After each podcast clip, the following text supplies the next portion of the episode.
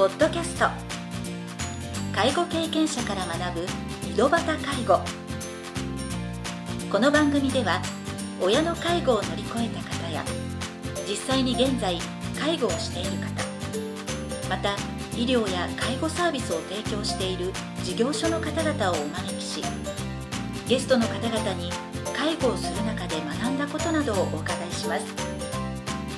ナビゲーターはこれまでで500人以上の介護相談に対応してきた介護コーディネーターの山川仁でお送りします。それでは今回の番組をお楽しみください。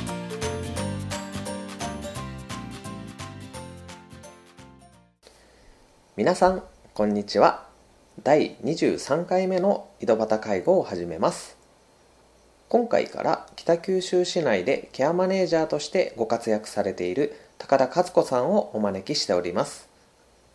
高田さんは特別養護老人ホームや住宅型有料老人ホームの勤務を経て平成28年からケアマネージャーとして働かれています。本当は老人ホームでの介護の仕事を続けたいというお気持ちもあったのですがご自身の母親の介護が必要になったことをきっかけにケアプランセンターに転職されました。番組は3回に分けてお届けしますが第1部では高田さんが介護の仕事を始めたきっかけなどについてお話を伺いたいと思います。それでは第1部を始めさせていただきます。まずは高田さんが介護の仕事を始めたきっかけなどについてお話を伺いたいのですが介護始めたっていうきっかけとかあったりするのでしょうか？えーと、漠然とというかなんか、はい、なんとなくなんですが、はい、あのその時にしてたお仕事があまり自分に合っていないと思いながら働いていた中で、えー、介護保険制度がスタートすると、はい、その時にあのヘルパー資格を取ったらあの介護業界で働けますよみたいなことがあって、えー、働きながらヘルパーの資格をまず取ったんですね、はいはい、で、まあ、あのすぐには就職せずに寝かせてたんですけど、まあ、お世話になってた看護師さんがあの看護助手をしないかと、でじっとしてるのが嫌な人だったので、はい、あじゃあもういいかという感じで、まあ、看護助手という形でその介護というか、まあ、医療の世界に飛び込み、はい、でまあ、えー、経験が3年になったので、えー、上の方から介護福祉士取ったらどう？と言われたら、まあ、奇跡的に勉強もせずに合格してしまいだ資格を持ったんだから、はい、病院に行ったらもったいないよということで、えー、どっかあの介護施設で働いた方がいいんじゃないかっていうことでですねいくつかのお手伝いボランティアという形で、はい、あのなぜか選んだのが特別養護老人ホームだったんですけど、はい、何箇所かそのお手伝いという形で入ってで、えー、一軒のところにここで働きたいと思うところがあってですね。っていうのがあの何軒も見ると、はい、そこで暮らしていらっしゃるご高齢の方々の表情とかしてることは大体どこも一緒なんですけど私が勤めたいと思ったところはですね笑顔があったんです。まあ、認知症の方とかも多いので、はい、あの表情もなくただぼんやりと、あの過ごしてらっしゃる方が多い。中そこはもうあのそこにいる皆さんが笑顔が多くて、まあ、職員の方も活気があったんですけど、はい、ではこんな笑顔のあるところで働きたいと思ってあの雇ってくれませんはいはいはい。ったらまあ向こうも時々手伝いに来てて見てるのでまあいいわよという感じでで、えー、特別養護老人ホームに働くようになりました。だから介護の世界はそこからですかね。じゃあまあそのお知り合いの看護師の方っていうのは、はい、そのなんか医療関係でなんかちょっとお仕事をされてた。あのその自分に合ってないなと思ってた仕事があの調剤薬局の医療事務をしていたのでその時に、えー、知り合った看護師さんの方があのご自分があの病棟勤務をされ始めて、はいはい、まあ、人手不足もあったんでしょうけど はい、ちょっと来ない？みたいな、せっかく資格取ったんだったらみたいなことでなんとなく入ってしまったという感じですね。まあ、その医療のその看護助手、まあ、病院のですね、と施設の、まあ、特別養護老人ホームとか、ボランティア最初にされてたところっていうのは、なんか違いとかやるやること日常業務の中で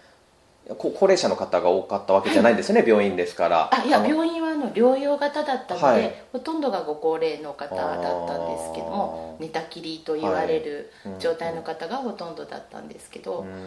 まあ、全く違うというかもう一応まあ療養型とはいえ医療なので、はい、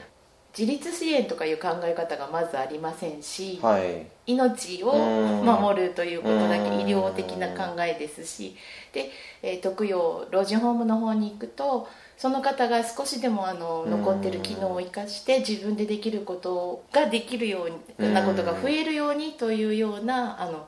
働き方もう視点が全然違うなと思いました。あと距離感。おはい。距離感。患者さんとえー、そのまあおしもしのお世話したり、お風呂入れてあげたりって、まあ、してることはあんまり変わらないんですけど、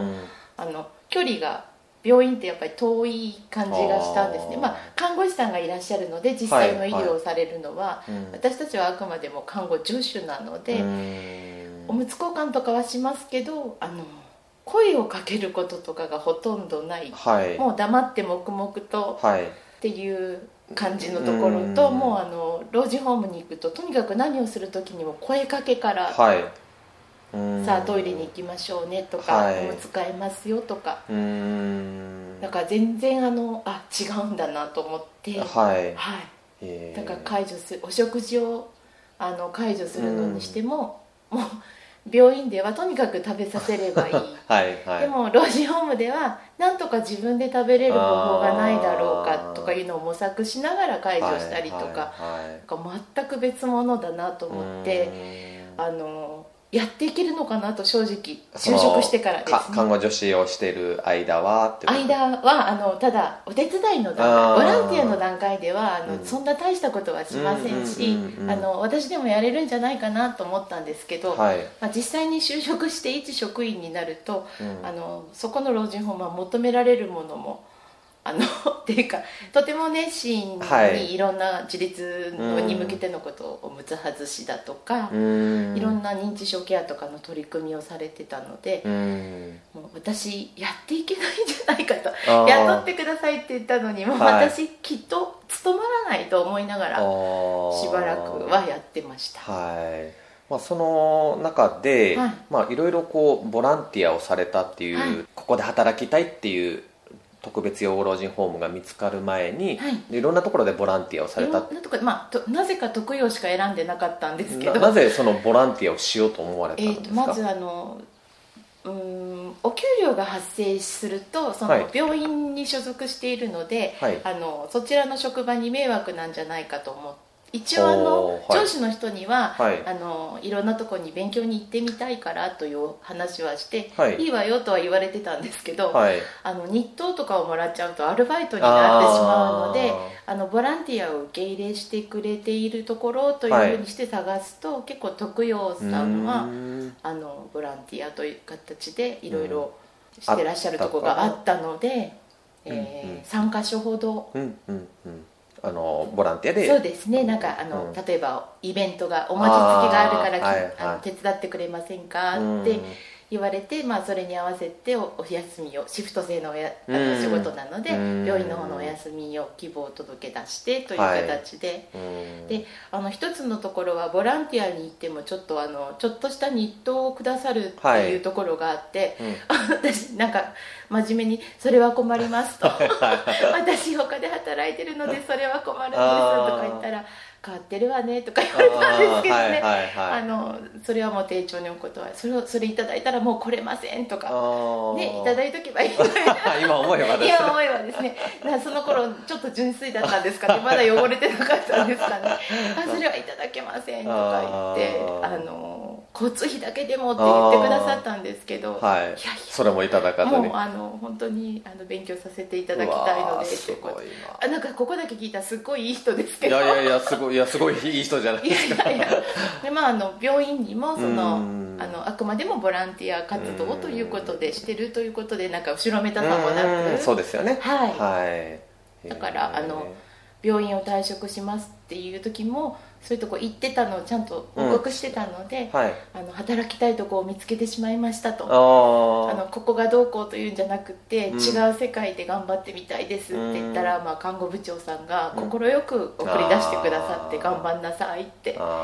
まあ、やっぱり熱心にそのた、まあ、そういったのがもう伝わってたんですよね。その学びたいっていうその姿勢がですね。がもういらないと思っい。てそんなことはないと思うんですけど、はいまあ、その中でですね、まあ、3箇所ボランティアに行かれたっていうことですが、い、いところ悪いところっていう表現ではないかもしれないけど、はい。高田さんのこう肌に合うっていう感じの施設と、その比較ができるようになったということだったんですけど、言葉の中にも職員さんの活気があった。はい。で利用者さんにも笑顔があった。っていうのはどっちが先なのかなっていう感じでまあそのり活気があるから利用者さんにも笑顔があったのか。まあその中でどどういう取り組みが同じ特別養護老人ホームの中でも入居されてる方が笑顔になったのかってい今思うと何が違ってた？今思う、まあ、自分がいたところだからいいところだったっていうのがあのあの8割方あると思うんですけど、はい。あの施設長をはじめ、まあ、あの上層部の方々があうん。の業務の内容を変更したいと私たちスタッフが言ってもはい。あのそれ誰のためなのって聞き返されてたんですね、はいはい。あなたたちが楽をするための提案だったらうん。受け付けませんはい。そうおっしゃる施設長さんだったんですよ。すごい、うん。あの本当に素敵だなと思ったんですけあどー。でもクソと思いましたけど。でもあのだから私が納得できるその理由を持ってきなさいって、はい。あの一番トップの方がおっしゃってたのであじゃあそのこの方にこういうふうなことをして差し上げたいから業務をちょっと変更したいとか、うんうんうん。みんなでちょっとチームケアのチーム作りたいとかっていうその施設長を納得させるためうん。になんか後付けのこともありましたけど、はいはい。私たちの業務が優先してることもありましたけど、うん。その一番にそのご利用者様うん。入居されてる方のことを考えて仕事をしましょうという施設でした、うん。まあ、そういうふうに施設長の方はい。が常に話をすることによってやっぱり業務優先のところもその場面によってはあるかもしれないけど、はやっぱり心の片隅に絶対残るわけじゃないですか。ね。誰のためにっていうのは、ですからそういったことを、まあ、言い続けてたその施設長のもとで、まあ、働けたということがね。そうですね。それが今も違う仕事になりましたけど、ずっとそれはあの刷り込まれてというかいいいい風ですけどうん。私の中の誰を一番大切にするのうん。考えるのかっていうのは今の仕事でも基本になっています。うーん。ということですね、はい。実際は高田さん、ね、今ケアマネージャーのお仕事をされていますけど、もう本当はその老人ホームでのお仕事を続けたかったはということだったんですけど、その老人ホームの中での介護っていうのはどういったところに魅力があるのですか？いえっとあのそこの老人ホームにはデイサービスとかケアハウスとか、はい。あのいろいろあの法人内にあったのでですね、あの新人の頃はいろんな部署にちょっとうん。研修みたいな形で生かされたりとか、うん。その後、まあ、そちらの法人を辞めた後に、えー働いたところのうん。住宅型にもうん。併設のデイサービスとかがありましたので、まあ、あのデイサービスの経験とか、あのそういうショートステイの経験とかも少しずつある中で、あのデイサービスって一日の中のはい一部分を切り取っ時間だけしか見れない、はい。あのそこだけでケアしていくのって本当難しいことだと思うんですけど、うん。私にはあの魅力を感じなかったというか、はい私はその方の24時間、ももう老人特養とかだともうそこから出ることほとんどないですから、もう朝起きてから夜寝るまで、まあ、夜中も含めて、その方の生活全てをケアするというところなのでですねその方の24時間365日を全てトータルで見てどういうことをして差し上げたら少しでも笑顔になるのかとかうん。ご自分でできることが増えるのかとかですね。うん。そういうことを考えてあの働くところだったのではい。私はそのとにかく一日中をその方の全てを見れるところでケアすることに魅力を感じています、はい、これまでの勤務経験の中で、まあ、特別養護老人ホームと、まあ、はい住宅型有料老人ホーム、はい。入所するタイプの施設でお勤めになることに、まあ、魅力をはい。特に感じてたということだったんですけど、やはりその同じ老人ホームでも、はい。まあ、特別養護老人ホームとはい。住宅型有料老人ホームってやっぱりはい。ケアの内容っていうのは変わったりするんですか、はいうん。まあ、あの実際にすることは変わりないんですけど、はい。で私が携わった住宅型は、はい。えっと立ち上げから、うんうん。オープンからだったんですね、はい。でオーナーの方が介護職の方ではなかったので、はい。私たち主要メンバーというか、まあ、最初から集められたメンバーにホームの運営は任せると言ってくださったのでですね、はい。あの特養出身者とかが、はい。その主要メンバーにいたので、はい私たちはどうもあのミニ特養を作りたかっあた特養のようにしたかったんだと思うんですね、はい。でもまああの住宅型ってもう介護保険はうん。その外部のヘルパーさんを利用したりとか、うん。外部のデイサービスに行ったりとかで特養とは全く違うものなのに、はいはい。自分たちはあの特養みたいなものを あとにかくその方の全てをケアできるようーなはいはい。ホームを作りたかったんですね。でまあそのことがあのまあ好評を得た部分もあるんですけれどもうん。例えばあのお金をいただかずにトイレ解除したりとかですね、はいはいはい。でも住宅型って本当はそのそこの部分が有料であったりとか、はい。あのヘルパーさん外部のうん。介護保険を使った方で、うん。あのするとかいうような仕組みだったのでそこでちょっとあの ギャップというか私が大体あの介護保険の、まあ、利用の仕方とかもよく分かってなかった部分もあるんだと思うんですけど住宅型という、うん、そのし仕組み運営の。運営の仕組みをよく理解しないまま、はい。私たちが突っ走ってしまったところもあってうん、今もまあ存続はしてますけど私は去った後もですね、はい。はい。なんか悪いうん。あの布石を残してるんじゃないかなと思いますけど。うん。だからまああのその頃にはまたケアマネージャーさんがご利用者さんを紹介してくださったりとかするんですけどうん。その時にここまで面倒見てくれるところはないからってうん。言われてたのが褒められてたと思ってたんですけど、はいはいはい。実際はその住宅型としてはちょっとおかしな形だったのかなと今は思ってますね。うん。逆にケアマネージャーになってから、はいはいはい。住宅型有料老人ホームに、ねはい。当然入居される方のお体の状態と、特別養護老人ホームでは全くはい。違うでしょうから、はい。まあ、そういった意味ではなんかずっと長年その特別養護老人ホームでお勤めになってたから、はい。なかなかその感覚ってそうなんですね。なんかしてあげたいっていう風な形の関わり方がはい。逆にそこまでしてあげなくてよも生活がうん。維持できる方も中にはいらっしゃるし介護保険を利用しないといけない部分もうん。あの私たち職員がうん。やってしまってたはいというところも、はいはい。まあ、あの介護料の負担もなくなるしうん。ケアマネさんも隊員数の気にしなくていい良ので、くなるからですね。いいですけどねっていう感じですよね。はいはい。でもあの入居されてる方とかにはいいですけうん。どその、まあ、経営のことを考えるとうん。うんうん私たちがちょっとその経営を考えずにうん。皆さんの生活をを支さえせることにうん。必死になってたっていううん形だったのかなと思思いますけど。はい。ということですね、ありがとうございます。今回は高田さんが介護の仕事を始めたきっかけなどについてお話を伺いました。次回第2部では親の介護が必要になった時になぜケアプランセンターに転職されたのかということなどについてお話を伺いたいと思います。それでは次回の配信をお楽しみに今回の番組はいかがでしたか？この番組ではリスナーの皆様からのご質問なども受け付けておりますメールアドレスはひとしの h 小文字で h.